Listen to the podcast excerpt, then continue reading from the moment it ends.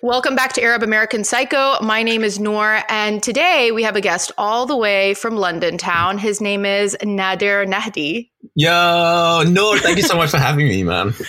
Thank you so much for doing this. I'm honestly really excited about this episode because you are basically, if I were to think of a human being that I would associate with culture, it would be you. Thanks, like you man. are synonymous with culture. Yeah, I mean, culture was a big part of my life growing up, being a multicultural kid, growing up in a multicultural city like London. Yeah. Um, and it's informed everything. It's formed my work, my life, my kind of social networks, everything. Yeah. And so, really quickly, what is your ethnicity? Because you're from everywhere. So, like, why don't you break it down? Okay, so yeah, so my household is very mixed. I am Yeah. part Pakistani, part Yemeni, part Indonesian, part Kenyan. Um, Oh, casual, super casual. yeah so like you know for me and my sister you know I w- w- figuring out what we were was very confusing but at the same time when people ask me do you feel like more than one than the other that's a difficult question to answer i think we grew up in a house where my parents kind of balanced that cultural uh, scale very delicately and we felt equally the same with all of them That's amazing. So, it, at home, what language do you guys speak primarily? Um, so English is kind of like the lingua franca, the kind of common language that we Yeah. speak at home. My father speaks Arabic and Swahili. My mother is actually a second generation Brit. So she, after the partition of Pakistan and India, she came to the UK when she was about one. So Oh, wow. actually, Urdu she understands, but my mother always kind of grew up hearing English and she could never Mhm. really articulate herself in Urdu very well. And then there was a, she had her own psychosis in which she felt very embarrassed to speak Urdu. So she doesn't really speak Urdu. So Okay. Urdu was absent growing up, so I don't speak any Urdu, unfortunately, which is pretty sad. Indonesian I've picked up later on in my life, um, and it's something I'm intent on perfecting over the period of time.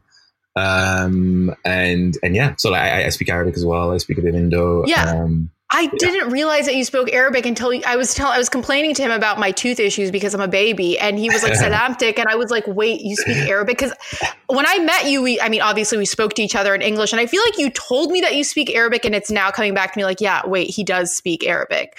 Um, So- I, I, like I it language is really interesting to me, and like the reason being is that you know once you are kind of have a hyphenated culture or you are multi ethnic, yeah, um, language is the key to tap into those resources, right? And growing up, 100%. I never had any of those. So what's interesting is that when I was growing up, Swahili was very difficult for me because my understanding of it was very bad. Mhm. And I look back at that in hindsight, and it's really interesting because um, I always felt like I was kind of an observer on the periphery of what was happening within this cultural framework Mhm. specifically in this in, specifically in this context Swahili, my family would get together and they would have all these jokes and laughter, and it would all be in a language that I kind of could understand, but was very difficult to string um, meaning towards the kind of random words that I knew. And that was very difficult because these are my family. These are people who are like my cousins. you want to connect with them. Yeah, and like you know, so much of personality is conveyed through language. So if you're not able to articulate who you are to the people that are close to you, you can feel very estranged and very distant to some of your closest family. That's why babies cry all the time because they're frustrated because Yeah, they can't. They're I like, mean- why do you not understand me? Like, I'm very clearly making noises. But no, seriously, like watching a baby trying to communicate is exactly that. Like, they're trying and no Yeah, one can understand them and they get super frustrated. Um, but do you speak Swahili now? I mean, like it's, it's definitely got better. I think like I, I- I, Okay. s- I had an, I had an intention when I was younger to learn all the languages of my ethnic heritage, which Yeah. was a very big ask. But Yeah. so in my mid teens, I actually made like more so than any other any, any other person my age. I made a real active effort to kind of try and learn them. And the first kind of- Absolutely. and the first language on that kind of priority list was Arabic for me because there was a kind of like a spiritual kind of religious significance to it as well. So then I Yeah. went I went and learned Arabic. Swahili was probably the one I kind of knew more naturally than the others. So there was already kind of like an, uh, a foundation in Swahili. And then Indonesian, I've, I've become very good at because I spent a lot of time there. Um, but um, but yeah, still have Urdu to kind of try and navigate. I honestly, I grew up raised around a lot of Pakistani and a lot of Indian people, and I find that Urdu is actually very similar to Arabic in a lot of ways. Yeah, like I, I can pick up on what people are talking about for the most part, like the essence of the conversation. And I mean, I don't speak Urdu, but like it's something about it reminds me. It's very reminiscent of Arabic. Yeah, for sure. And like, like you, I think all the languages that I'm part of, that are part of my heritage, there mm-hmm. is an underbelly of like uh, similarity because they were kind of, you know, uh, as a result of like Islam spreading through the region. Yeah. Indonesia, Yemen, Pakistan, and Kenya are all on the perimeter, the perimeter of the Indian Ocean, right? So the way I kind of like to see it is that like I'm a product of the Indian Ocean because these countries yeah. were in constant communication with one another. There yeah. was a, there was trade, there was like a transfer of culture and food and and and heritage that you do see the similarities and the consistencies wherever you go. And that's really interesting to observe as well. So I uh, wait, I have a question. Were is is your ethnic background are you any part Indonesian or did you just decide you wanted to go to Indonesia? You might have already said this and I've already forgotten. no, so, so, my, my dad's mother is Indonesian. So, gotcha. uh, um, so I'm part, I'm part Indonesian and I've spent over the last three, four years, spent a lot of time there. Like it's this place that I particularly connect with. Um, yeah. I, am I'm not 100% sure why, but there's kind of just like a. I also, I, I didn't really know my my Indonesian grandmother that well, and I think there was an added incentive to kind of maintain and preserve this cultural heritage within me. Otherwise, if I didn't, then it would probably die out in the future. That's actually really beautiful. And I mean, I kind of understand where you're coming from when it comes to that because I mean, I lived in Malaysia for four years and I feel like Indonesian culture and Malaysian culture are extremely similar in a lot of ways. And yeah. I connected to Malaysian culture so much when I lived there. And I mean, just everything about their culture is so calming and peaceful and beautiful and they're very spiritual people and it really resonated with me and also uh, when I when I lived in Malaysia, I was able to pick on pick up on Malaysian language like really quickly. I'm actually really sad that I don't really speak it at all now as I got older because I mean I haven't spoken it in over a decade probably. Yeah. Yeah. Um, but if I remember correctly, Indonesian and Malaysian language is very similar. Very similar. I mean, like the, yeah. the, whole region, the whole region, which would have been Malaysia, Singapore, Indonesia, yeah. uh, is called Nus- Nusantara, which is um, basically before colonialism came, they would have been part of the same um, people, and they are still Mal- Malayan people. But uh, there is a huge similarity in culture and language, um, and and yeah, so and food. Uh, and food and everything.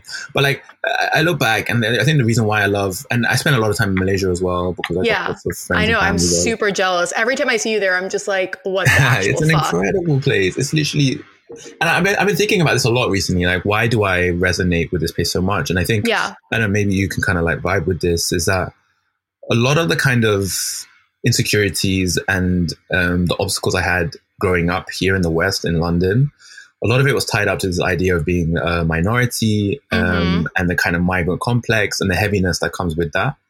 But then when I travel to the East, there's a completely different experience, right? Being who you yeah. are isn't the essence of who you are. You're not in constant um, in a state of constant apology for having to prove your existence. You are part of like the the majority.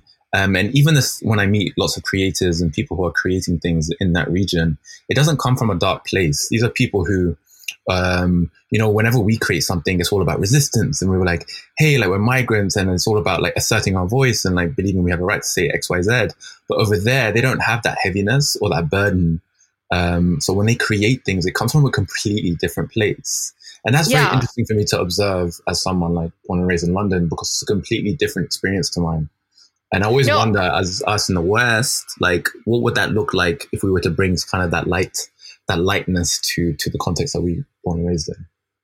That's actually really interesting. I've never thought about that, but like as soon as you started talking about it, I was like, yeah, that's that's very accurate. There is a certain lightness to everything that they do. I feel as though they have more of a relaxed lifestyle. It's not to say that these people yeah. are hard workers. It's not to say that these people, you know, don't get shit done. They do. But yeah. there's just something about the environment that's much more peaceful. And yeah. in turn, I think that is reflected through how people interact with one another. And yeah. there's also this certain level of respect I feel for everyone that's very common in in those places where it's just there's no judgment. It's much more of a judgment free area. And I feel yeah. like in America, at least, everyone is judging everyone constantly. Like yeah. it's just literally this huge judgment zone where everyone is just staring at everyone. Everyone is you know, creating all these opinions about one another without even 100%. really knowing each other. And I feel like that's something I never experienced living in Malaysia at all, which mm. is why I think I loved it so much. Everyone was just incredibly respectful of your background, your culture, your interests, anything that you spoke about, they were respectful about it. And I think yeah. that that's very rare. Hundred percent, hundred percent agree with you. I think like, I mean, I don't want to like romanticize what it, you know, Malaysia or Indonesia says like they're the perfect places because there are they have their own set of challenges. Of course, but, like, I guess what I was trying to kind of insinuate is that like the things that they are great at is a completely unique thing for me to experience coming from where I come from. And like, yeah. and like a lot of it's kind of like to give an analogy or just kind of give a bit more specific examples for people who might not understand what I'm talking about. Like, you know, a lot of the uh, insinuation of growing up being a young ethnic minority in the suburbs and being Muslim, for example, there are certain things you don't associate your community being. Like, for example, in terms of the cool pecking order of London, usually Muslim communities aren't quite up there in terms of they're not making the most dynamic art or they don't operate in the coolest of spaces because being a migrant in London is tough, and a lot of the kind of priority for them was survival, and, and a lot yeah. of it was just kind of like trying to make their kids thrive, etc. But you go to the east, and like the same kind of dynamism and cosmopolitanism and creative innovation, young Muslims are doing that in Malaysia and Indonesia mm-hmm. innately, and they're not thinking about their identity as an obstacle or a hindrance to do that. Yeah. It's just doing, and like you know, it's just so liberating for me because so much of like my existence is tied into this idea of having to assert who I am in a space, or maybe not feeling like I deserve to be in a space because of the world that we grew up in. But over there, yeah. for them, it's just the norm. It's just normal. They can't they can't relate to me and yeah. the kind of psychosis that I have because their experience is completely unique, and I benefit a lot from that. And the idea of, of, of me traveling there often is how can I take the kind of benefits of living in that kind of context and bring it back with me to to the West. And on that note, I really want to talk about Beni or Beni sure. Club. What, what's what's what's the official title? Is it Beni or Beni Club? So it's Beni. So Be- Beni has like uh, we, we recently started something called the Beni Run Club, and uh, yeah. there are going to be some other things that kind of branch out of Beni. But oh, we're going to talk is- about Beni Run Club. We're, I mean, I, I I've never had a, a need or an urge to run in my life, and now I feel as though may- maybe I might start running. I don't know. very uh, like I feel like I need to run because I don't want to. I don't know. Yeah, girl, that's right. Good plug. So I have to basically to give context behind what Noor just said. I have like this kind of motto, which is basically like um, I didn't didn't want to, and that's why I had to. And yeah. literally, it's turned my life a little bit upside down in the sense that a lot of the good things in life that you should do, you probably don't want to do them. Yeah. And there's a huge kind of mindset that comes when you're able to like get over the fact that you don't want to do it, but do it because you know that there's a benefit in it. Yeah. Like I, am telling you, there's never been a moment in my life where I've even considered running. Like the thought of running to me is just like, oh, cool joke. Like, yeah, sure, I'm gonna be. And like watching you every day running, I'm just like, I think I need to start running. I mean, I've heard that it's very, you know, therapeutic and it feels really good and, you know, all the endorphins and all that good shit. But I'm just like, I think I have to start running now. You've really influenced me to want to start running. Well, don't get me twisted. I'm not going to like put cotton wool over people's eyes. I, I, I hate running. I hated running. and like, just because I started a run club doesn't mean like I'm one of those obsessive kind of like run junkies who's kind of like yeah. watching up KMs every single day. Yeah. That's not the case. The kind of I don't know whether you wanted me to talk about it now before talking about Beni. Talk about like, whatever you want. Go into okay, it. Cool. So like like the whole genesis behind Beni Run Club was that yeah. growing up, um, especially in ethnic minority communities, physical um, exercise was never high on the list of priorities, right? Mm-hmm. because there were certain cultural restrictions. Girls find it very difficult to get involved. You weren't mm-hmm. encouraged. So a lot of the kind of mental um, benefits that can be derived from physical exertion were alien to us. We didn't like benefit from that. Now, arguably, our communities are going through some of the biggest health, mental health issues. We have to navigate complex identity issues in yep. a politically hostile environment, constantly having to question who we are and assert who we are to the people outside of our communities. And that's a lot to take on on every day for 25 years, 30 years, four years. Now, what running has done for me in the context of my own anxieties about my career, about my life, about my future and where it's going was it was a moment, half an hour every single day where I had to literally sit with myself and sit through pain. Well, not when I say pain, but like a light discomfort. Yeah. But I had to confront the deepest, darkest questions on myself. And over a period of time, three, four weeks, where it was, it was, it was difficult to build that habit. When it became a habit, it became so incredibly liberating Yeah. from my I, it was just like a breath of fresh air like it, it it my anxiety levels went down my stress levels went down and it was i was it, it gave me that focus and that discipline to focus on what i needed to focus throughout the week and i was just kind of like i wonder whether like the rest of my community would be able to benefit from the same way that i have in this case and and i started beni run club and now the actual running of Beni Run Club is inconsequential. It's about the community. You turn Yeah. out for each other, right? And like the running is so slow. It's almost like to describe it, it's probably a little bit more than a power walk, a little Yeah. bit less than a jog. Right. But the, the idea is mixed ability. We all start together and we all end together. Mhm. Now, yes, of course, there's the physical benefits of it, but there's also the kind of uh, endorphins that help your mental health, etc. Absolutely. Um, but the fact that your community are turning up for you every single week is a beautiful thing. And like, Mhm. you know, especially in these metropolis cities, like building community is very difficult. But if running, if a, if a run can be the hook to bring people together so that they can communicate offline, that's powerful. And I'm really That's like the healthiest group hang I've ever heard of in my life. Like, Yeah, I mean, you know, when you came down, you know what we do. You came down, you visited Yeah, us. yeah. What we do I is like mean- go to the shisha cafe and like yeah, you know yeah. smoke shisha and that kind of stuff. That's literally I met you in a shisha. cafe. I've never got like I'm not really big into shisha, but I realized that in London specifically, it's like a thing. Like it's like a part of the culture of these young Muslim people. It's like, yeah, we go to a shisha cafe, and it's it's a different energy in the space than it is I find in shisha places in America. Like if I lived in London, I would be more inclined to go to a shisha place because it's just a place where young people get together and they Yeah. have a great time. Like in America, that's that's not the vibe that you get. It's like creepy guys staring at you the whole time, which I'm sure happens everywhere. But I feel like that's that's what I associate with a shisha cafe in America. It's like if I want to be feel harassed, I should go to a shisha cafe. Which I mean, You- yeah, the most I don't want to be harassed. You know? and it, it's the, it's the same in a lot of other countries that uh, a lot of other countries that I visited, Yeah. like Germany. There is a kind of seedy kind of connotation, Yeah. but like the shisha cafe in London represents an incredibly interesting thing. Like I'd love to do a video about it. I'm planning to hopefully one day, but it literally is the Muslim or ethnic minority Yeah. pub, right? yeah. Yeah. it's it's basically the kind of place where where they can come. It's their place. It's a safe space. There's a little bit of vice, but Yeah. not enough for them to feel bad about it when they A go A little home. bit of vice, Yeah. but but like it's it's a communal thing. You bump into people you know, blah blah blah, blah. and um, it's literally like every weekend they'll be full of people. And on that spectrum, you have the really fancy ones, which are really Mhm. bougie and blah blah blah, blah, blah.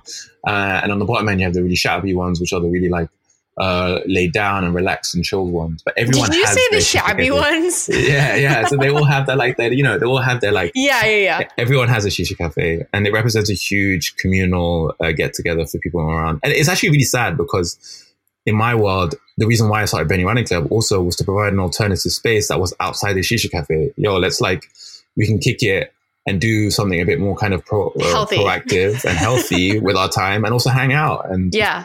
um, but yeah, No, that's actually really really cool that I that like honestly I I feel more comfortable in America going to a bar than going to a shisha cafe. That I feel Yeah. safer and more comfortable there which I feel like sounds insane. Saying it out loud, I'm like, that's actually really crazy. But I genuinely feel more comfortable being in a bar than being in a shisha cafe. But that's Uh, crazy. I know. And I just I remember I went to and I'm not a big shisha smoker and I went to to the one place in London and I had gone the night before to the same place and I wanted to go again the second night because it was just so fun. And I mean I I you smoke a little shisha you drink some tea they have delicious food and like there's just a constant I don't know there's a really good energy there and it also just feels like a cool space for young people and I I really feel like there's really no place like that, at least where I live in Florida. And even in other places in America, I feel like, you know, if there's a shisha cafe in New York, it's basically a club. And I'm like, that totally. that's not a great place to have conversation or spend time No, with people. Not at all. yeah. So But like, uh, but like, I I actually think like, as, uh, uh, yes, it plays a role in society today. But I actually think it's really like it's a sign of, uh, it's, it's quite a negative sign as well because the ideal would be that there would be like lots of different types of places for us to like hang out on a Friday Yeah. night, right? Yeah. But the Shisha Cafe has become like the uniform thing to do and, and, and the assumed point of hanging out for everybody. Yeah. But like for me, like, you know, a large part of what, what I wanted to do in the future was build like a kind of like alternative cafe or like Yeah. or some sort of hangout where people could come and chill till late at night. Because in London, most places shut at like twelve ish um, Yeah. if they don't sell alcohol, right? So how are we building spaces in which these people feel welcome and safe, um, and that they can hang out till the wee hours in the morning? Yeah. No, I definitely think that that is something that people really, really need is like a space where they can hang out, which doesn't already exist. Maybe they don't want to go to a bar or a club or Yeah. anything like that. And they should also have a space where they can hang out with their friends if they want to stay up late on the weekend. Um, cause yeah, I mean, I know for me, like on the weekend, I don't go out at night because quite frankly, I don't want to because of because of the options that I have. You know what I mean? I'm like, if some yes, if people yeah. want to come over to my place, that's fine with me. I'm more likely mm. to have friends come over to my apartment than to go anywhere on the weekend because Yeah. there's really no I don't want to go to a club. I'd rather put a bullet No, in my head than go to a club. Yeah. Like I just, man, I get, I totally get you. But you know, like London, London. The thing is, London's so expensive that people Yeah. either have really small flats or they're living with their parents still. that's true. and that's that- true. And that's part. That's part of the problem, right? Like the part of the problem is that London can be very inaccessible for for people unless you have like a huge wallet. yeah. Um, and that that is definitely a barrier, a barrier to that. Yeah, I I will say in London I did find that the price of food was cheaper than I thought.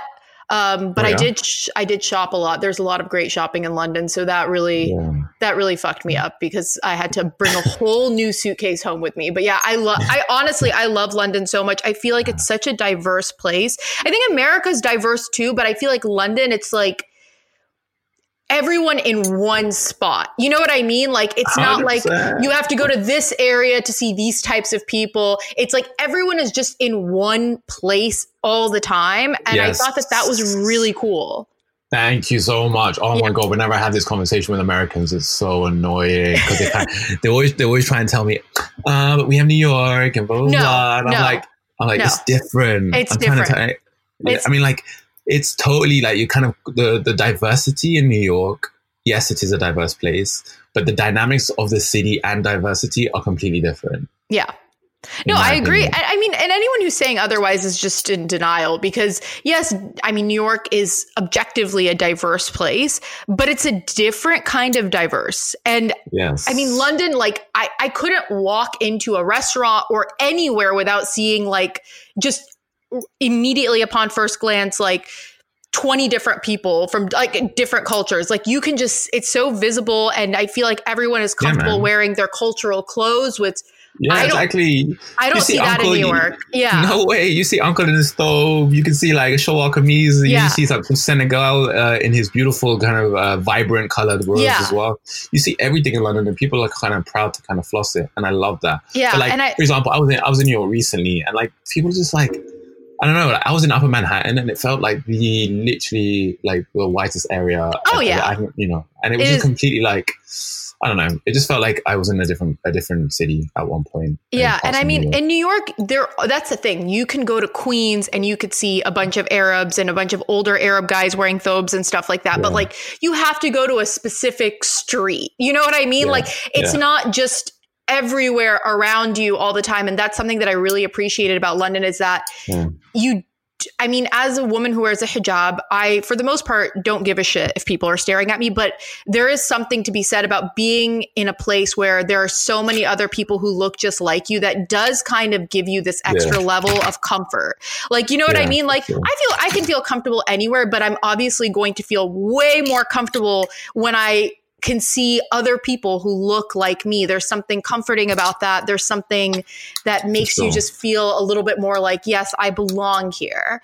Yeah, And exactly. London definitely is is a place for that. Like I, I after I went there, I was like, why have I never been here before? This is such a cool place. Yeah, exactly, Darren. You're always welcome to come back. We love you. You know that. Oh, I, I mean, I am probably going to come back. It's just a matter of when. So I'm definitely going to take you up on that. And it's so funny. It's like I'm already mentally preparing. I'm like, I'm going to go to London and I'm going to smoke so much shisha. That's literally like, I, I have not smoked shisha since I've been in London. Like literally, I like mean, I, I, hope you come for different reasons as well. But yeah, sure. I'm, I am coming for different reasons. There's actually a really cool live music scene in London. Like I, I went to like two jazz clubs randomly and like saw amazing live music. And I feel like that's another thing that's I feel like in bigger cities in America, it's more common, but living in Orlando, we're more of like a touristy area. You know, we have Disney World. It's not really like a music scene.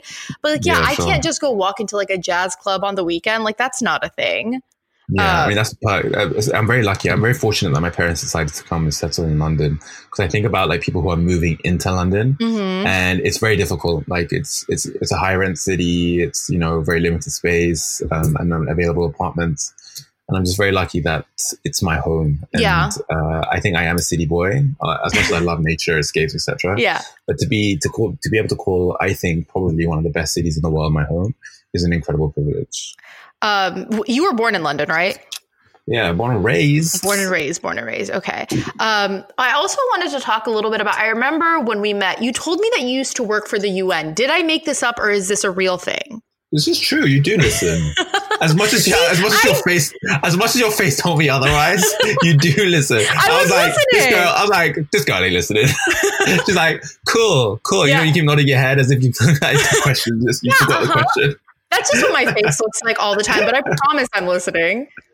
Oh my God. But yeah, so you worked for the UN. Uh. Tell me, how did you get started working for the UN and what were you doing? Yeah, so my, my kind of like stint in development was was short, but definitely impactful. I when I graduated from uni, I did politics economics, and then mm-hmm. I did my master's in international relations, and that was my trajectory. I kind of thought, hey, I'd love to do like development work or humanitarian work, and I ended up in Jordan for a while. Then I had this internship at the UN, and then it turned into a real job um, with them. And it, a lot of it was working in the migrant crisis at the time. Syria mm-hmm. just had this huge um, refugee crisis, and yeah. they were flooding to Jordan at the time. So a large a large part of my work was kind of dealing with that. Um, and then I was there for a while, and then it was tough. It, it, was it was incredible because I felt like I had the job that I wanted so yeah. early on in my in my age. Um, it was frustrating in other ways, feeling like uh, you were part of a you were clogging a wheel of a huge international organization. Yeah, and um, after a period of time, I really struggled with it. Also, a lot of my world was very creative. The people that I socialized with, yeah, creatives and lots of, and I kind of just felt frustrated that I wasn't able to like. Yeah, because it's more of an office job. Yeah, I mean exactly. I mean, I mean, there's field work and there's office jobs, yeah, right? Yeah, and I, am yeah. fortunate enough to have to have a lot of field work. Oh. So like ultimately, there was there was, there was a lot of there was a lot of uh, field work, which was really frustrating for me. And I just kind of felt like there were a lot of like I tried. There were lots of times where I tried to be creative about the work I did, but a lot of it was kind of shut down, and that really frustrated me because I kind of felt like you know a dinosaur organization like the UN it could yeah. do with the creative injection that you know that young people at the time were trying to do but they weren't very responsive to that. So that kind of initiated my move away because I kind of felt like I wanted to do something creative where I saw the impact of what I was doing um, in the humanitarian space. Um, and then I started, I, I, started flirting with like photography and, yeah. and, videography, and then, and then, and then, yeah, just kind of veered off from there. And I mean, I've seen your photography. It's actually really beautiful. Like I was on the the So oh, okay, oh, I have a question. A lot of the photos are are people taking them of you or are you taking them of yourself? No, girl, I have to put it on like a tripod. Yeah, and I that's to, what like, I thought. yeah, no, but like I was looking at them and I was like, wait a second. Like I went on the Beni website and I was looking at a bunch of stuff, and then obviously on Instagram and stuff, you post beautiful imagery, and I was like, I have a feeling that he's taking these photos of himself, which is insane to me because Thanks, they're man. stunning. And like, yeah, so it's a mix. It's either it's either I put them on a tripod and I run, or I get like a stranger and I give them a crash course about how to use my very complicated camera uh, in a in a very obscure place in the world, like a village of Indonesia or something. Perfect, awesome. So yeah, I just I just pray that they don't run away with my camera. That's also the first fear that I have if I ever ask someone to take my picture is they're going to fucking steal my camera.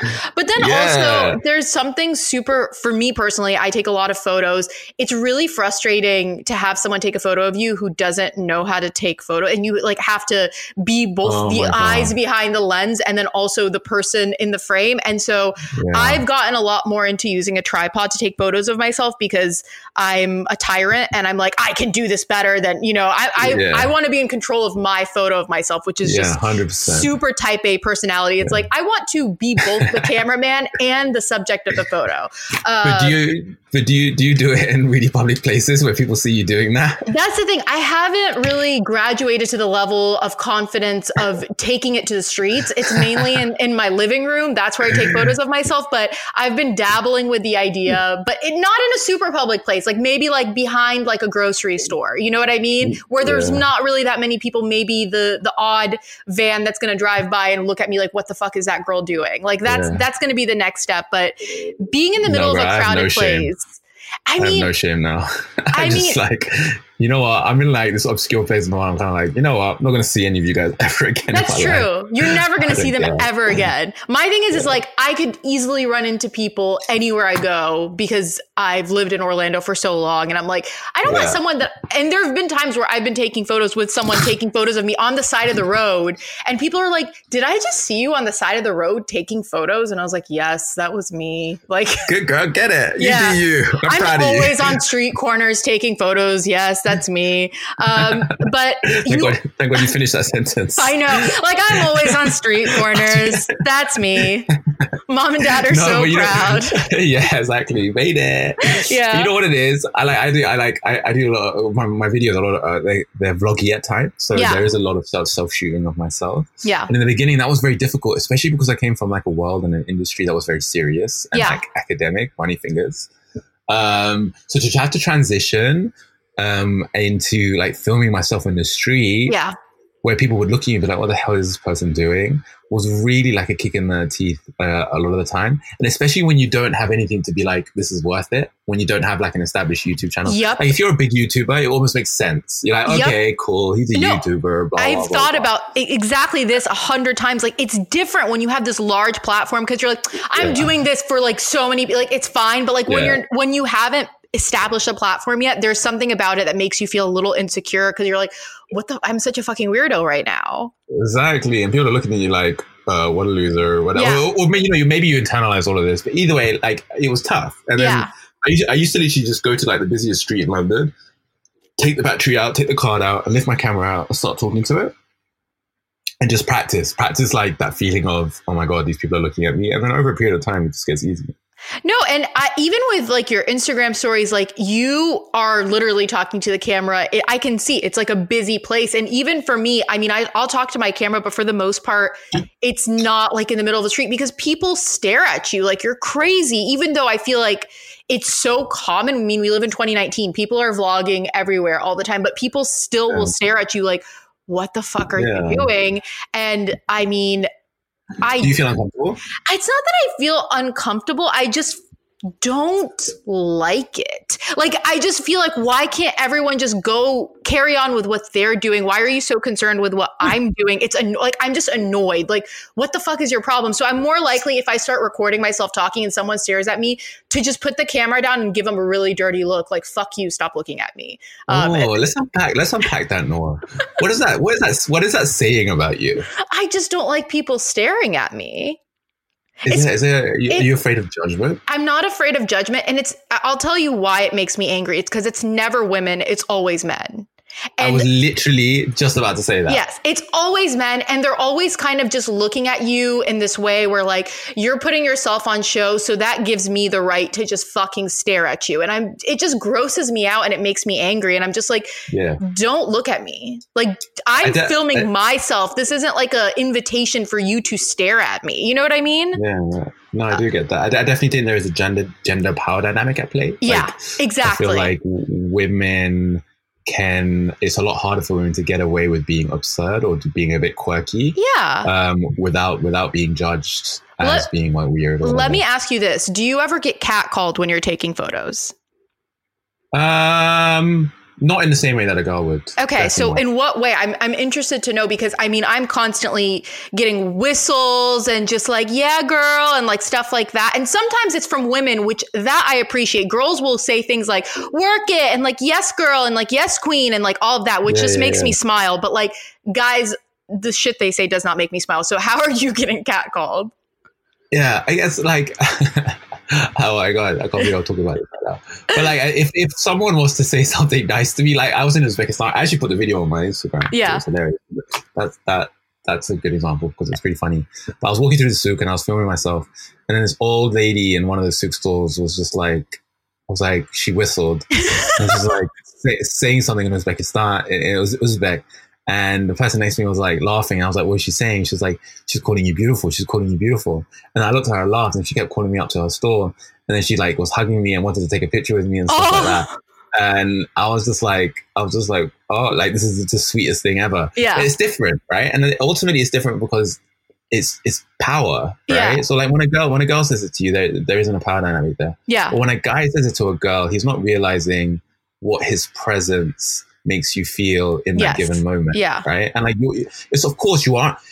No, you you are insecure that you're filming yourself. It's, it, no. It, you, everyone is like everyone is like oh my god I do, I'm just going to walk into this restaurant and start filming myself in front of everybody. Yeah. But you to highlight it in yes. that moment and to say something inappropriate. Yeah. Basically, you're shoving your like uh, your your your your your your right mm-hmm. to have an opinion about a given moment into that person's space and that's not cool. And, that, and that's what that's exactly what power is. And, and exactly 100% i think that's that's why i'm annoyed and that's why i always end up just giving that person a dirty look because i'm like yeah i fucking see you. It's annoying. Stop doing it. You know what i mean? That's what yeah. i'm trying to communicate like uh, okay I, I, can see that you're staring at me. It's making me uncomfortable. Please stop doing it. Um, yeah. and for the most part that to them they, they're usually really taken aback because i think they expect me to shy away or like just start giggling or something like that. I think that's the expected result. And so then when I give them death eyes, they're like, "Oh shit, she's probably no, gonna." I would not want to mess with you. Yeah. See, and that's that's, that's what I'm saying. Look at my face. Does it look like I I'm someone that you and I, it still to this day shocks me. I'm like, do you not see my face? Does this look like the face of a girl who wants you to fuck with me? Because I promise you, you don't. Um, but then my friends are like, no, you're you're like five foot three. You're like a tiny little Arab girl. Like you're not as scary as you think you are. And I'm like, damn it. No, they're the scariest. What are they talking about? See, you're a rocket. You're, to- you're, you're a total pocket rocket. They don't know enough Arab girls to know how scary we actually are. I think that's what the problem is. They're not cultured enough to understand the real fear they should be feeling in that moment. Uh, you know what? No, you know what, Nora? If you ever need someone to take a picture of you, just give me a shout. Yeah, Thank you. I appreciate that, and that's that's the thing. I also I think that I'm an ally. I'm an I'm an ally. I appreciate that. Thank you. That would have actually next time I come to London, there are some spots that I want to take photos in. So I'm gonna unless you're like in I don't know like Jakarta or something casually. you're just traveling all the time. How do you not absolutely lose your shit? Like what are what are you doing to not lose your shit? Uh, run. okay, so running, no, yeah. No, no, no. It's, it, you know what? Like, a, it's a very weird situation. I love. I'm very fortunate in yeah. which over the last two, three years, I travel a lot, um, and it is incredible. It's an incredible experience, and, and I feel like I have homes all over the world in which there are people that love me there, and I can go and live a different life wherever I go. Um, but it does, man. I've been really struggling with it recently because it, it really does spread you thin. Yes. Not just like physically, like, yes, it is a physically exhausting thing. Mentally. Um, you're, like, yeah, but like, like your, your, your, insides are tired yeah. from the movement and, and, and the altitude and the flux. But also like, just in terms of the relationships that you build with people around the world emotionally, it's extremely exhausting. Yeah. Like you, you, it's like the best analogy I can give is like you're spinning a lot of plates on little thin poles. Yep. And you're trying to keep them all spinning at the same time. Yeah. And that's what like maintaining relationships with people around the world are, but also the space in which you become very invested in. Um, I, I, feel like I live multiple lives. Yeah. And at one level, it's a blessing, but at the other end, it, it, it's really tested my mental strength and like how I, you know, I, I definitely get like I definitely get really like anxiety when I think about like all the work I want to do and all these multiple spaces and how invested I feel in all of them.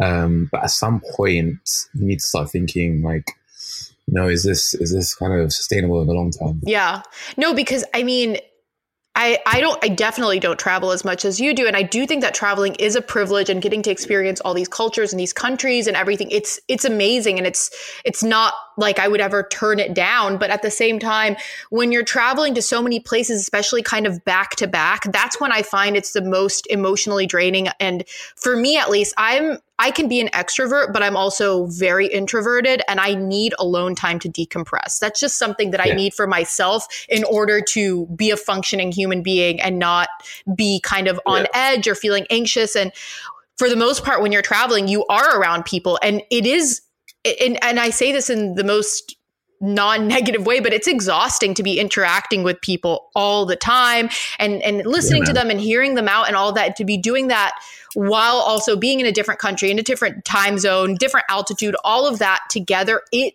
it really for me it really fucks with your head and like yeah, i just like, oh, oh. yeah. Sorry. No, no, no. Go ahead. I was just gonna say it just I mean, like, makes me want to take a nap forever, like just a really yeah, long nap.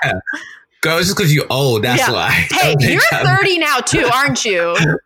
no, no, not yet. Whoa, don't baby out like that. Not yet, people. I'm not that yet.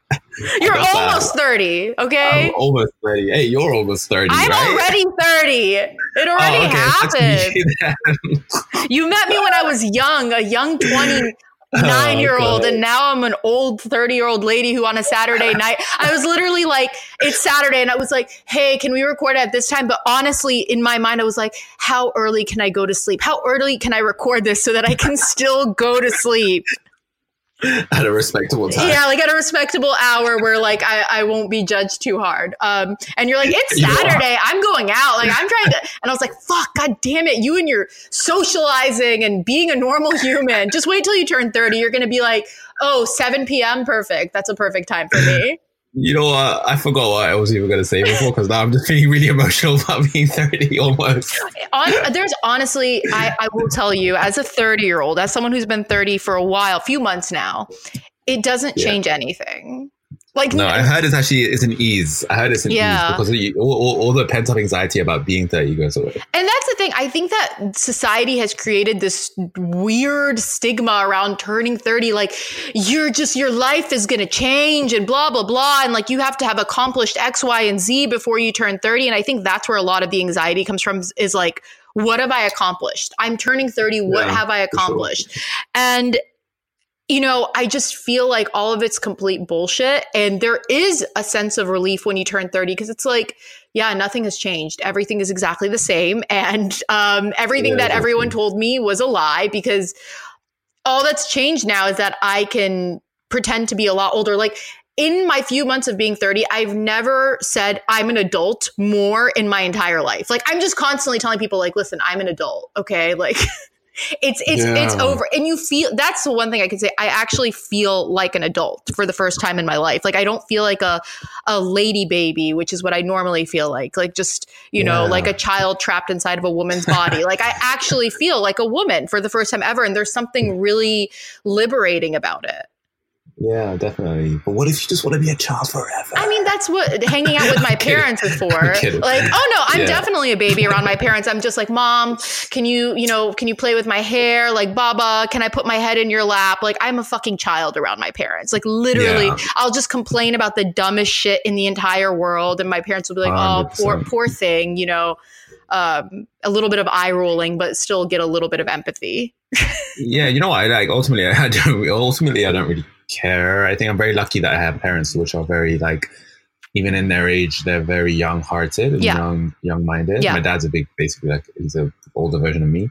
and really like love that. Like uh, since I was younger, um, I've always had a problem with this idea of that like as you got older, you um your your kind of desire to live life at its fullest got less and less yeah. which i think is just kind of like a ridiculous notion because i actually think the opposite for me like life is so rewarding and there's so much out there to benefit from that i just want to be in a constant state of appreciation for it which probably instigates why i travel so much mm-hmm. right and like a lot of people come up to me and they challenge me saying yeah but how are you going to build a family in that context you know how are you going to meet someone in that context and i'm like look, like ultimately, like I want to be with someone who thinks the exact same way. Yeah. Like my God, like the idea of being in a monotonous, routine-driven, um, day-to-day life like frightens me. Yeah. It terrifies me.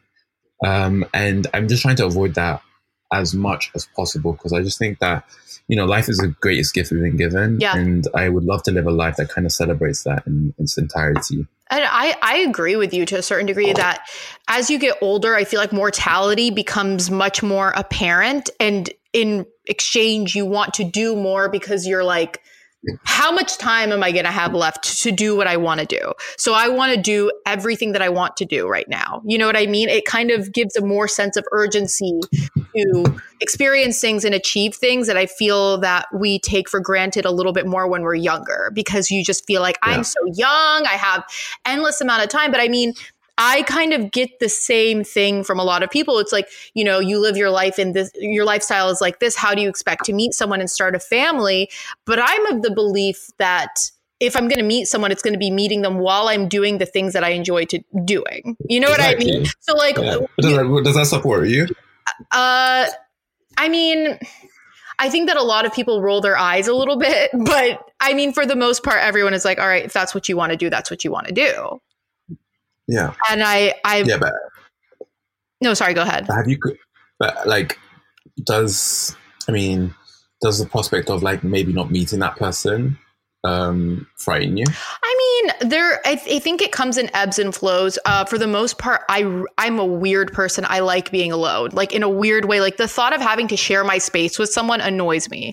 Um, so so for the most part, no. But then every now and then, you know, I'll be. I don't know, order a new shelf online and I'll have to build it and I'll be like, would be really fucking nice to have someone to help me build this shelf right now. You know what I mean? Like, and then in that I moment, mean, it just starts, for that. yeah, and then Just just for that reason. yeah, like I would really like if someone could build this shelf for me. But then it's just like I, you know, I freak myself a little bit, and then I'm like, I, you know, I fall into this dark hole of, oh my god, I'm never going to find anyone. No one's ever going to build a shelf with me. I'm going to have to build shelves alone for the rest of my fucking life. And then I'm like, okay, Nora, just relax. You're not going to have to build a shelf alone. If anything, you could hire someone. Okay, Yeah, there. exactly. you- Relax, you can hire Relax, someone, We can- Nor. Yeah, we Uh, can pay. We, we can, pay for your husband. There's money Yeah. for oh oh my god! Literally, like my mom told me the other day, she was just because as much as my mom isn't the typical Arab mom who's obsessed with getting me married, I feel though now that I'm 30, she does feel a little bit of a sense of like urgency, like let's get this show on the road. You know what I mean? So she's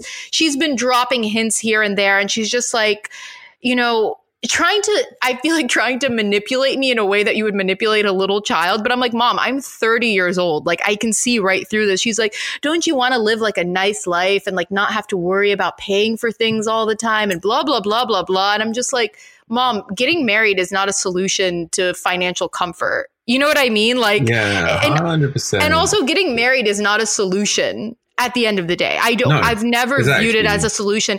To me, the idea of finding someone to live the rest of my life with is like it, it's so much deeper than than this 100%. superficial idea of okay now i found someone i've checked off this box i'm going to start a family with them check off that box because i mean if that was the case i would be married right now. You know what i mean? Yeah, like not to toot my own horn but like i could i could get it if i want to. So yeah, yeah. but, like Yo, damn girl. Okay, all right. like I don't want to just fucking marry mm-hmm. someone just to say okay I'm married and then live this you know to what people consider to be like a normal life. I I I don't Yes. really want that.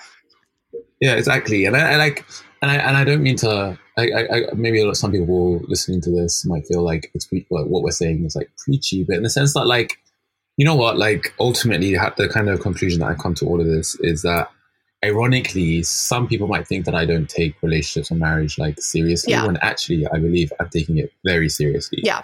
And this is in a context where I kind of feel like today. I come across more unhappy marriages than I do happy ones. I know it's really a Um, bummer honestly. yeah and like what is the root of that and i ask myself and like a lot of the situations is people have rushed in to get into something that they Yeah. never really knew what they were getting into they don't know enough about their partner about certain things and i agree you don't you never really truly know anyone enough but ultimately all i can do is control myself and the person that i want to be and the conclusion i've come to is um, i have i know what expectations i have of myself Yeah. to be the best partner and and father um, and until I'm ready to be that person and compromise elements of my own life, then I won't I won't indulge the thought. I won't I won't I won't, I'm not ready for and it. I think that and I, it's healthy to take it that seriously and not just be like, oh, Yeah. everything is just gonna fall into place. I'm like, who, who are the fuck are these hippy dippy people? Like things Yeah, sometimes don't just fall into place. Hundred percent. You know why I think that's irresponsible as well. I think that's irresponsible because in the context of having like children Yes. in the future, children who don't ask to be born, Yes. children who have no agency in that process, unless you have taken the context in which they are born and raised in very seriously, I actually think you're doing an injustice to the way that they're going to be A raised. And, hundred thousand percent. yeah, and if I, if I look at a lot of a lot of my friends, and, and and yes, it's a generalization of some some sort, but like a lot of my friends who are struggling either with mental health or going through some sort of traumatic experience right now, a lot of them come from broken homes. Mm-hmm. They come from like some sort of abusive households, um, and and things that have started very young, which manifest later on in life. Of course, and, And, like, and I mean those mm- traumatic experiences that you have when you're younger, they will they will stay with you forever. It's a constant, you know, situation where you're just trying to deal with it for the rest of your life. Yeah. And it's not going to just disappear one day. That it's just constantly trying to heal from this traumatic event for the rest of your life. Yeah, exactly. And like that's me taking it very seriously. So much so to the point where if I'm not the person that can build a holistic environment for my child Mhm. to grow up and raise in, may, maybe I won't have children. Yeah. And like, and I'm just saying that hypothetically. No, like, and I think- I would love but- to, and I'm looking forward. To it. I'm really looking forward to it. Yeah. But like, I've just accepted that like I know what it takes to um, um, be the best partner and best father possible. And until I'm at that point where I'm ready to be those people, then I will indulge it. Yeah. The, the possibility still exists that I might not even get there.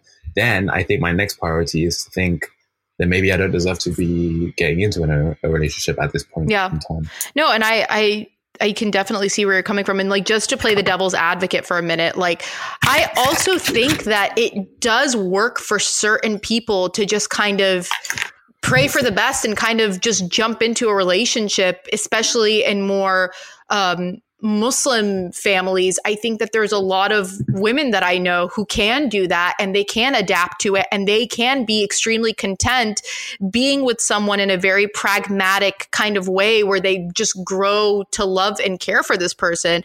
I just think that it takes a certain type of person to be able to do that. And I think one thing about myself that I can say pretty certainly is that I know myself well enough to know that I could never be that person. Like, Yeah. I have to really feel as though you're the right person for me to build a life with in order to make that commitment. And I've often dabbled with the idea of do I have commitment issues? Is it is it something that you know I'm harboring inside that I haven't reflected on yet? Do, do I have an issue with committing to someone? And it's not. I've come to the conclusion it's not that I have a commitment issue. It's that like you were saying earlier, I have certain expectations out of myself, but I also have certain expectations out of a partner. And I don't think they're mm. unrealistic at all. I just think that, you know, there are certain criteria that I would hope to have in a partner. And until I found someone who fulfills that for me, I'm fine being on my own. And I've even, you know, being a 30 year old woman, which I'm still very young i i have thought about the idea of you know what if i don't Wow. find i don't if i don't find someone i have no issue with adopting a child and and being a single mom like i don't i wouldn't have a problem with that because what is having a partner going to do yes it's helpful but at the same time unless that person is a good match It's for me. Yeah. then then what am I doing to this child? I'm not creating the right Sure. environment for them. And I think that that's more important to me because I do want to have kids, but I don't want it to just be in this hostile environment or an environment where your mom and dad don't love each other. Like I don't think that that's fair either. Yeah, exactly, and I hundred percent agree with that. I think like you know I'm really glad I'm really glad to you say that. I think there is definitely a difference in experience between me and you because of the whole gender thing. Yeah. Like like I I I think women have like an incredibly more difficult time Mhm. um, with this question, and me and my kind of maleness and privilege, like I'm able to like push this question a bit further. Oh, oh, uh, definitely. down- yeah, yeah, down yeah. line. Um, but then some real, yeah, like some real question marks um, uh, uh, for women, and then and this question. But it's not easy. And I, you know what? Like, I have a lot of friends who are girls, a lot of friends who are girls, and they're always asking me, "Why you never introduce me to someone?" Blah, blah, blah, it's kind of like, I'm like, you know what? Like, it's it's it's a good question, you know, and like, I really feel like I know more dynamic women than I do men. And like, I genuinely. I agree with you. people- I fully agree with you. You're like, shocker, Yeah, no, shocker that you agree. But no, I feel like there are so many amazing women and not as many men to match that. No offense to your gender. Nah, I'm like, yeah, well, no, no, not taken, but like, I, I, I genuinely feel that, and like, I, you know, I think, I think men are in a particular situation right now, and to be honest with you, I think the more women who aren't willing to compromise, the more men will start have, having to question themselves why this is the case. But um, if more women kind of compromise and marry women who, or marry men who aren't um, on their level, Yeah. Then I don't think men would get the picture. But it's just good because I think men men have a lot of questions asking themselves. That's actually a great point that you made. You're absolutely fucking lutely right. That yeah, for for as long as I've known, I've seen friends and acquaintances and lots of women marry men who I'm just like, what's happening here? And it's not even oh, from a Oh. superficial perspective at all. It's just kind of like, what? Like you are a well-read, you know, well-educated, cultured person. This is just an example. And like you're marrying some dude who like, you know, is Right? not going to be able to have a conversation with you about any of your interests. So, what are you actually doing here? And what ends up happening is the woman just has to compromise these parts of herself. And that's one thing that I've tried to communicate to my parents, which even though I feel as though my parents are very educated, very intelligent, very open minded people, because they're from a different generation, they have trouble kind of Mm. understanding it and they don't really think it's as important as I think that it is, which is that I know what my the best qualities are in me and I want someone who can appreciate those things. And my parents were just kind of looking at me like what? Like that's who cares? Like you know what i mean? I'm like i Yeah. I, I want people to appreciate this part of me and they're like who the fuck? They're literally just looking at me like nor who the fuck cares? Like no that's dumb. Like and and these are people who are highly educated and very cultured and have traveled and lived all over the world and they still are just like my dad is like 73 year old Palestinian guy. He's like, yeah, no, no one fucking cares, Nor. Like, no, no one cares about the books you've read or the jokes that you make or your sense of humor. You just marry someone who's a good person and then you have kids with them and then that's your life. And I'm just like, yeah, no, I refuse. Which, yeah. I mean, eh, I, I, I, I really think that my mom in her mind thinks eventually I'm just going to give up. I genuinely think she's just like, oh, eventually she'll just get over it. But unfortunately, I am my mother's daughter and I'm extremely stubborn. So I will never give up.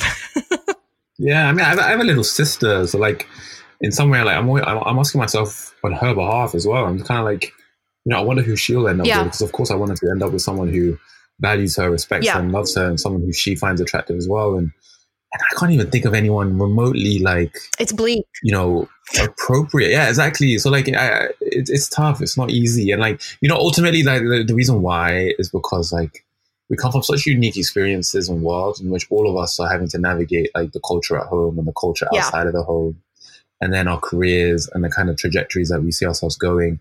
Navigating all of that simultaneously, and then finding someone on a similar enough trajectory to yours, in which they can either go with you simultaneously, um, it's difficult. It's freaking difficult, No, and be very- attracted to them at the same time. Like it is asking a lot. I feel like And though, let's not be. Let's not be. for women though, we have an ability that I don't think men have. No offense, but like we can, even Yeah. if we're not attracted to someone, we can become attracted to them if they have the right Yeah, if they have the for sure. right Men are men are more visual. Yes, men are definitely Yeah. more visual than women are, and that's why Yeah. for me, I it frustrates me when people are like, "Oh, what are you looking for? Like a like a guy who's like super hot?" I'm like, absolutely not. I don't even care about how they look, and and that's what I'm Mm. saying. Like I. I don't have unrealistic expectations. I feel like I have very mediocre, if not like at this point low expectations, and they're still not met. will take Yeah, anybody, literally. guys. She will Can take you anybody. can you read? so if you just if you just leave a comment below, Yeah, our- and if you're interested, Nora is literally scraping the bottom of the barrel right and now, that's guys. what it feels like. And even at that level, I'm still like, what the fuck? Like, even at this level, I'm still struggling. So I'm just like, what do you want from me, guys? Like, come on. But yeah, I mean, men need to get their shit together. You need to, that's what you need to do, Nadir. You need to Yeah. create a Beni men's club where you teach men how to be human beings. Can you do that for me? Can you create a, a, a little club? I, I got it.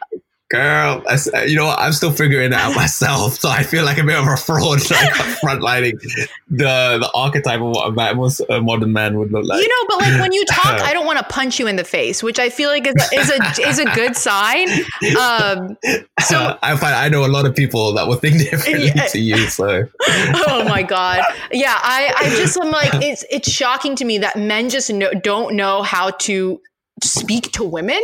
Like it's it's yeah, it's like, which is like sure. a whole other topic but like it's kind of become this comical thing. I genuinely feel like men do, what are you lighting? I need to know. Are you just lighting thousands of candles? Oh shit. Can you can you hear that? Are you oh, just, oh my God. This my this my what is this microphone? And this was my idea as well. Uh, do you mind if I use my Yeti microphone? Which, if you guys don't know, it's a very fancy microphone. I do not have a Yeti microphone. Would love a Yeti microphone. I'm sorry. No, no, no. Sorry, I was just. It's not. It's. it's I was not. burning. I was burning my self respect uh, after this oh, conversation. Okay, gotcha, gotcha. Just, just, just a little, a little self respect. for Like you're gonna have to deal with every man you know after this being like, "What the fuck, bro? Like, Why are you yeah, outing exactly. us? Why are you outing us?" Sure. No, but like, right. I feel like self awareness is important in men, and not enough men are self aware, and that's why I'm like, yeah, I definitely. Oh, no, Sorry, I was just going to say that's why you need to teach a class in self awareness. That's that's what you need to do. you know, I, I, it's something that I'm really interested in. Like, it's something that I'm constantly questioning myself over. Um, and I think about my particular experience. You know what? Like, even going back to the Men Running Club, that was one of the subtle intentions behind it was to cultivate a space in which men can come in to an environment and see women just as more as objects or people to lust over. Yeah. Um, especially in the case of doing something physically strenuous where you have to support the other person. Can you cultivate an environment where a man can establish a relationship with a woman where he sees her as someone who is equally vulnerable as he yeah. is? And how can he support her in her journey to reach the end right? And these are a lot of subtle lessons that can transfer into the real life which is a lot again running can do and help and help with. But that's one alternative environment to provide men to learn that awareness and that emotional intelligence right? I love that so like, much but like I'm super interested in that. Like like ultimately, growing up um, in our communities, we never had spaces in which like there was enough cross gender interaction to cultivate that vocabulary between each other. Right. Yeah. Um, I was very lucky. I, I, I, my mother is a very empowered, opinionated authority, and and and she always drilled in me how she felt women deserve to be treated, and that made an impact on the kind of work and the way that I kind of uh, facilitate my uh, social relationships with women. But a lot of men don't have that. Yeah, I mean, honestly, you need to high five your mom because she she did a pretty good job. I will say, I would like if Thank I met you. her, I would kind. really high five her because I'm like, lady, you.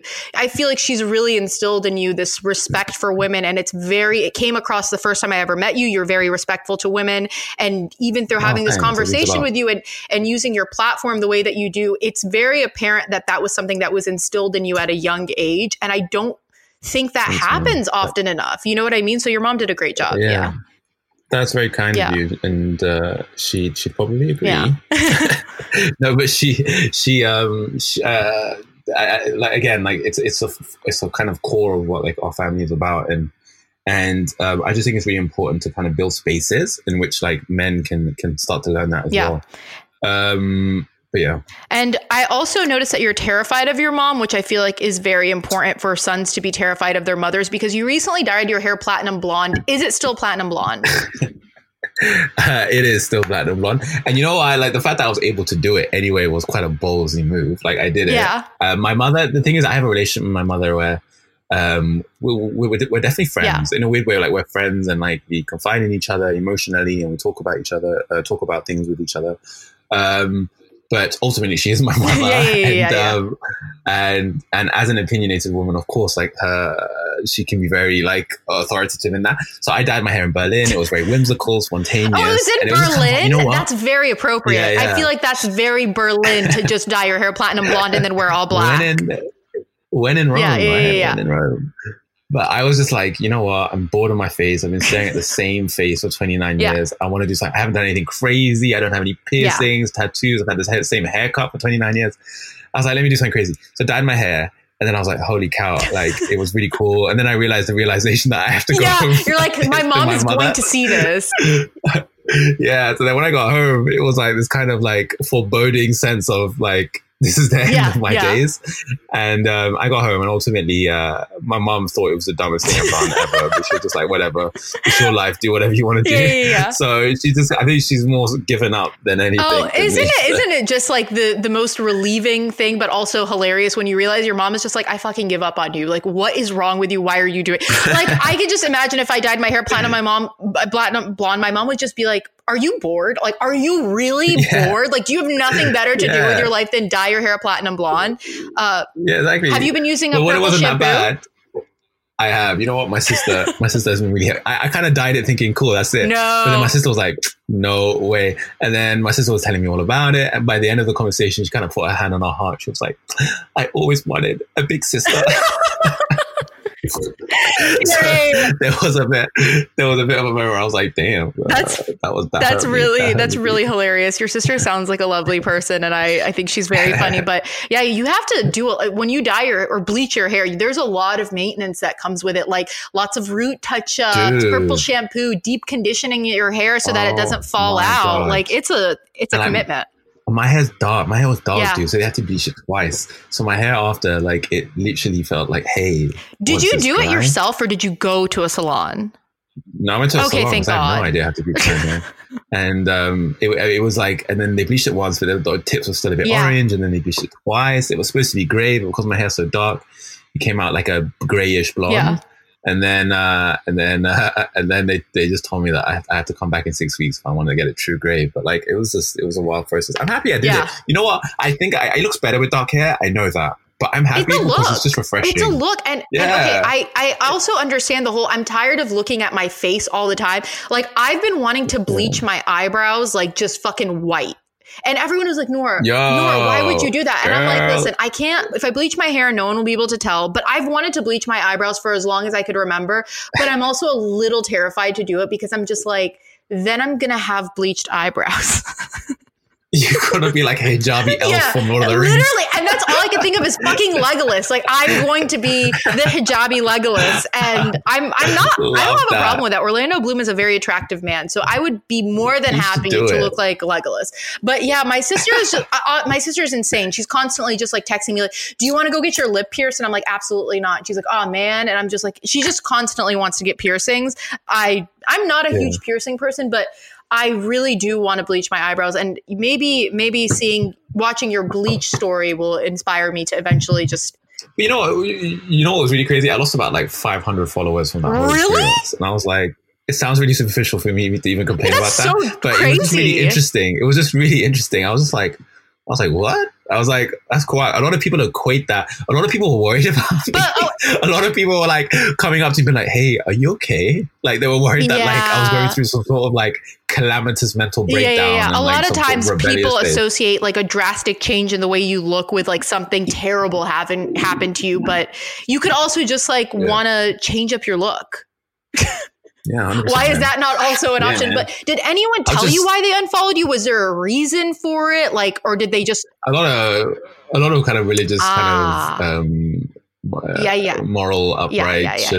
and all that kind of What- stuff and it was just kind of but like, like, what even leg do they have to stand on? Like, where does it say in any religion that a man can't bleach his hair? I don't know but I feel like well, that's not a thing. me, that's that's not a thing. I can I I can tell you with full confidence, not a thing. I was like I told him it's, it's henna it's It- sure yeah it's just henna it's like henna, but like more chemically, a more chemically henna.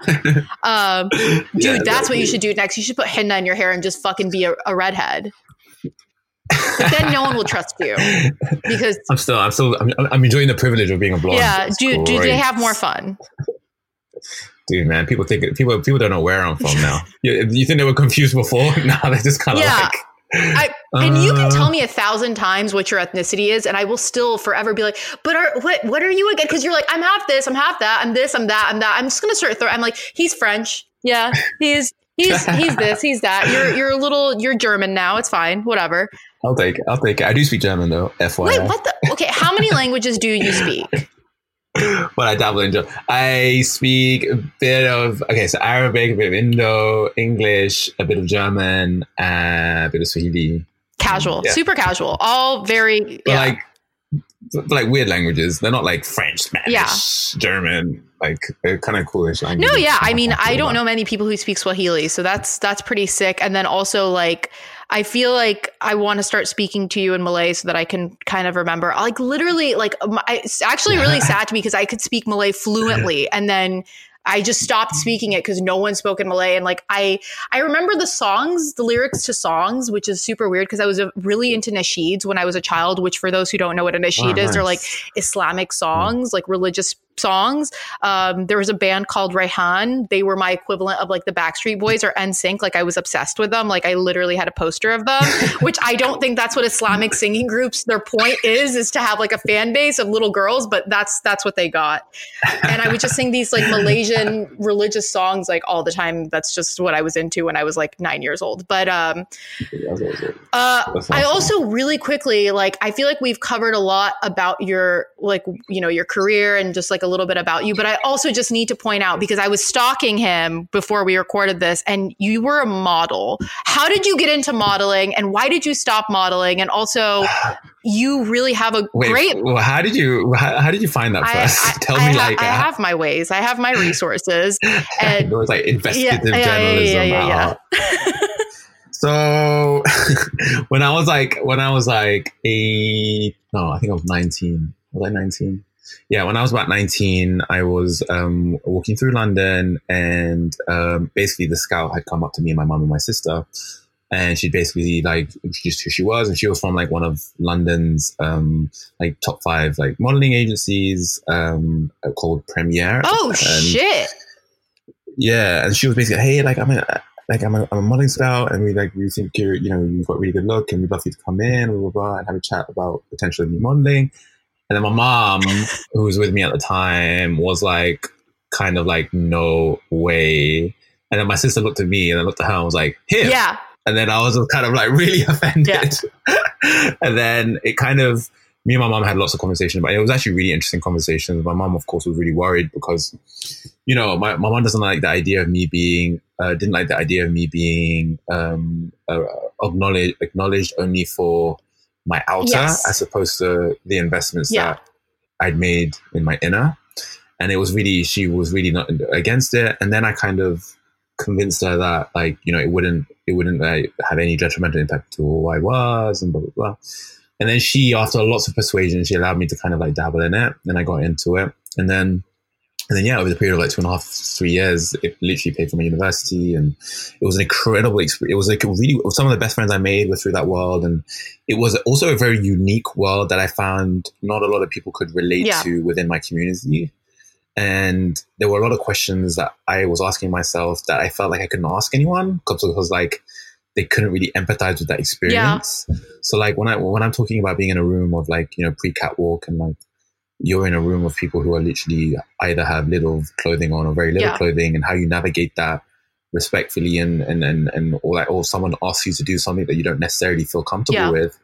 Like as a young man, like trying to negotiate that was extremely difficult. How old were you? um, again, it was like 19, Okay, 20, okay. 21, 22 ish. Yeah. So it was like a side thing. And then like, and then, um, yeah, ultimately I, de- I decided to stop and, and, but it was, it was, you know what, like, I wouldn't take any of it back. It was an incredibly formative experience in which I enjoyed a lot. And I still, the people that I, I, I know from that world are, are still people who are very dear and close to me.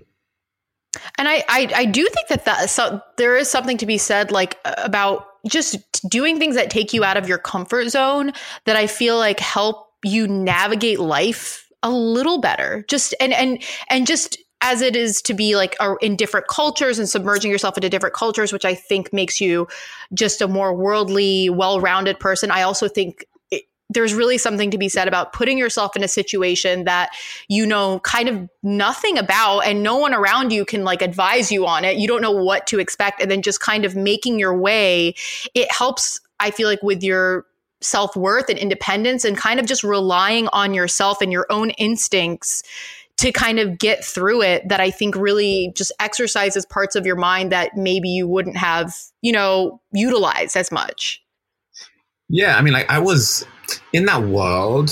I was very like different, and like the people in that world noticed Yeah. that they knew like there were certain things I was willing to get on board with and certain things I Yeah. wasn't. But as a result, ironically, like I never wanted to be a burden or an inconvenience to a space or the, or people.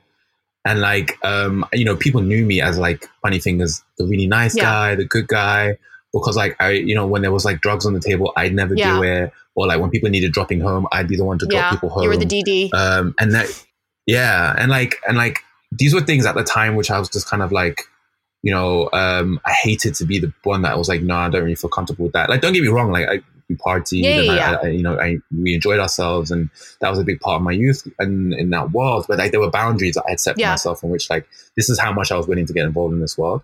And at the time it might have been cool for them to all go all out but then slowly these people realized you know like he's different and people respected me on a completely different level than they did anyone else in that kind of world. And people remember that. People come up to me and they're just like you know they just they, they realize how, how crazy that world was back in the day and and and they they value my friendship with them on a different level because I was able to give something different that they didn't find in that space. Yeah. And I think that's really cool that even at such a young age, you were able to, I guess, avoid peer pressure. Because when you're in an environment with Yeah. everyone around you is, I mean, they're models, so they're fucking cool, right? You're around all these cool people Yeah. and they're doing all this shit. And it's like, do I want to do this and like fit in and blend in and be cool, quote unquote, too? And it, I think it's it's hard, and I think that's really good for personality building because, and and I I can definitely understand where you're coming from because uh, you know for a long time a lot of my friends were not Muslim and they would go out and drink all the time, and I just never drank, and I do feel like once they kind of got over this idea of not really understanding why I didn't drink when they finally kind of understood it they really did have kind of this unique respect for me and it was just kind of like Hmm. this exactly. like wow you you created this boundary for yourself and it doesn't hold you back and it doesn't make you unable to enjoy yourself and you can come and hang and and do your own thing and it's totally fine and comfortable for everyone and it made them respect that about me because I never tried to control what other people did. Again, I was the first person to be dropping people off, you know, because they shouldn't be driving and stuff like that. yeah, And I mean, I think that being in that situation also really helped me just kind of reaffirm what I already knew about myself. You know what I mean? Like just no, I I do feel this way. I don't want to do these things. This is why I don't want to do these things and I feel good about it. Yeah, and I, I think there's, a- a, lot of people are not, you know, whether it's like any any kind of work environment that they might find themselves in. A lot of a lot of people like us are confronted with that dilemma, um, and um, you know, um, hopefully we will navigate it in a way that some people don't. But it's tough. It's it's Yeah. difficult. Like there were a lot of times that like you know there was. It was very. It was, it was just a very weird world, man. It was like again, you have, you're young. There's beautiful Yeah. people around you. You're being invited to most like the most opulent Yeah. places around in town. In London, there's travel, there's glamour. And what was weird for me is that like, despite all of that high life, I went back home to like my suburban Yeah. Yeah. house, which was very unglamorous. So like it's weird because like you're you, the way that you look gives you a snippet of Yeah. privilege, but then you have to snap back into Yep. reality, right? And it was just like it was like I never felt comfortable in that world entirely because I was kind of just like this isn't Yeah. me, and like you know so much of like acad- I, you know academia felt like it was a bit more. Of, I also felt guilty. I felt guilty like. Uh, why am I not doing something that is um, bettering the Yeah. situation for people like me? And there was all of that kind of psychosis that came with it. Like, um, you know what? Looking back at everything, actually, I, one thing I wanted to do when I left school was actually be an actor. Like, I would have loved to have. I can that. see you doing that. You're And I- very animated. Thank you. But like, you know what? It was just like it was a passion of mine, and I was just kind of like a lot of my friends were going to drama school, but I didn't. And I've been thinking about this a lot recently. Like, why didn't Yeah. I? And a lot of that was kind of one. It was probably safety, and, the, and, and as a result of not having like you know um, hedge fund parents Yeah. who could like prop me up if it didn't go well too well, um, and it was just security, but also like I think I internalized expectations of my community of what they had from me, or I, I internalized expectations my community had of me. And a lot of people would say things, yeah, he's going to like do good things, and they'd, they'd say X, Y, Z about me, and I'm so and sorry. My my my Alexa is literally yelling at me right now. I'm so sorry. Oh wow, you can hear us. Uh, yeah, she's been listening to this entire conversation. Okay, hold. Okay, Alexa, stop. Okay, stop. Sorry, carry on. He's like, take your ibuprofen right now. I was like, I was getting, I was getting really emotional. Yeah. Okay, and, and Alexa just had to like jump in there and be like, "Hey, sorry to ruin uh, this moment for you, but um, you need to take some ibuprofen right now." Yeah. So where, where was I? So basically, like it was. um Oh man, where was I? Uh, you were talking about kind of feeling like you wanted to be an actor and and also just kind of feel yeah yeah, oh, yeah. yeah. So like and I want to do that. And why I didn't do it was a lot of like kind of obstacles in my way in doing that. So I kind of like in some way I copped out and I picked what was yeah. safe and that was like academia and like and that kind of stuff.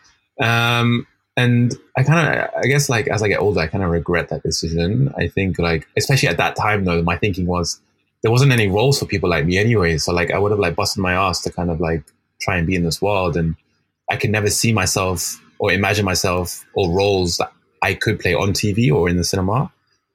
Um, but I look at where the space yeah. is now with people like, you know, and, and I just think, damn, like that would have been such a cool thing for me to have done. Um, but yeah, that's that's one thing I think. It's, it's funny. It's funny how like expectations can inform your your yeah. life or other other people's expectations on you because you're like there's no one else doing this who looks like me so like why do why do i think that i can do yeah. this but i think that I can definitely see where you're coming from. I mean, there's a lot of things that I wanted to do when I was younger that I just was like, oh, I, I can't do this. So, you know, there's there's no one like me yeah. doing this, and I think that there's there are parts of me that are like, oh, I, I kind of wish that I would have explored that a little bit more, given it like a shot at least. But you know, I, I think that yeah. everything kind of happens for a reason, and I for also sure. think that like there's this idea in society that like you you have to be really young to to explore things in your life because once you get older you have to be secure and you have to have this and that but i i just as i'm getting older i realize that like this is such a fucking cliche, but like age is really just a number, and there's never kind of like a an age limit for when you can explore things or when you can, you know, see, try a new career path. Like it's kind of I don't think it's ever too late to to no, dabble in things, 100%. you know. And that's what my and that's what my YouTube channel yeah. is about, right? Like I it was I was 26 when I took the leap, and I was just kind of like, you know what? If I don't do it now, I'm yeah. gonna do it. And I kind of left everything and and started building the foundations of this creative space Beni that I yeah. started, and um, and that was kind of me saying, look, I'm gonna start, I'm gonna start, stop saying what yeah. if, and just kind of take ownership of like my future and, and see where it goes from there. Um, and I, I think that you've you really have created a special space for a lot of people and like i mean i'll be honest with you when i first started following you i i literally was like what the fuck is beni like you would post about it but i was like what yeah. is beni like what actually is beni and i looked yeah. into it and i was like the thing that i do like about it it's that it's it's not just like one specific thing for one specific person yeah. it's it's really just about i feel like being creative and just kind of like highlighting different cultures and and maybe that's just my interpretation of it but that's really how I view Beni. It's just bringing people together and just kind of showing people different parts of life with you know what I mean? Like it's it's yeah 100%. it's really just an eye-opening exactly thing. Yeah I mean, for me like it's it's all about cultural appreciation yeah. on level but for me Beni's kind of grown organically yeah as an idea. And I think where it stands at the moment is that it's literally like we call it a lab, and like it's literally a lab for figuring out what people like us, what the culture of our future will look like. Yeah. Like so much of the conversation that's being had today is rooted in um, resistance and like um, and racialized discussions and like um, in, in conversations that aren't building the future that we want to live in. So even when we talk about diversity and the need for diversity, it will come as an as a, it's inevitable. It will come. But what are we doing to prepare for that eventuality? Yeah. And I'm really interested in conversations of like future third culture diaspora spaces yeah. and like building an eclectic youth, modern Western youth diaspora experience that kind of answers these questions. And a lot of that is experimental. So like when I create a product or like I, I make a video, a lot of the conversations that I want to come out of them are like more future driven then kind of stuck in the loop of today where we kind of don't know where we're going beyond that conversation. So, so it's been really interesting to kind of be on the kind of forefront of figuring out, especially in London, like what that cultural movement looks like.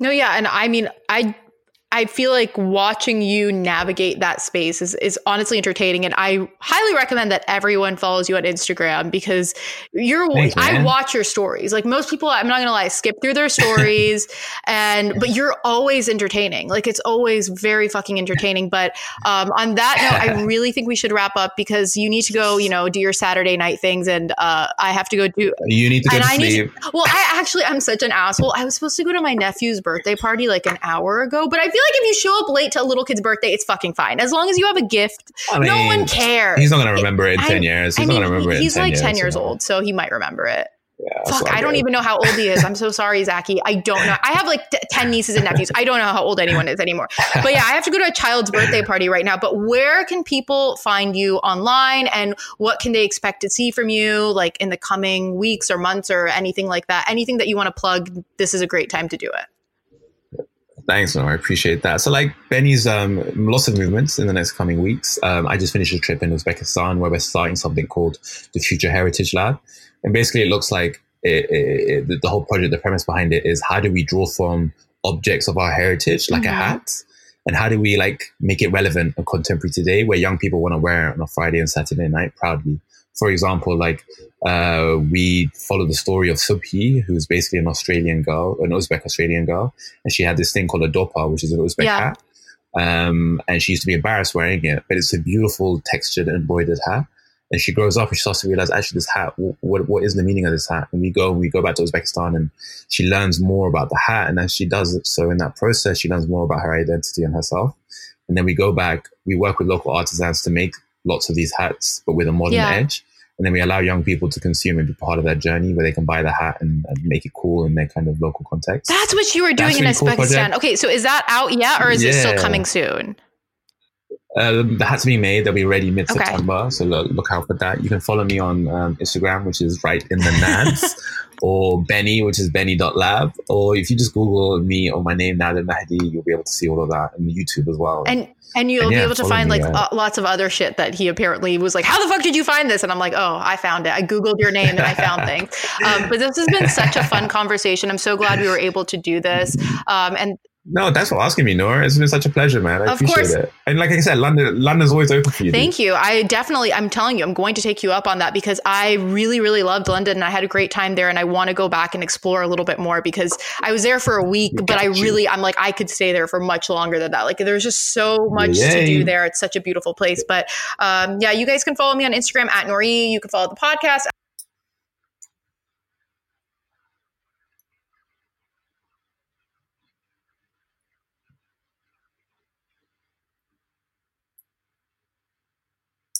Wow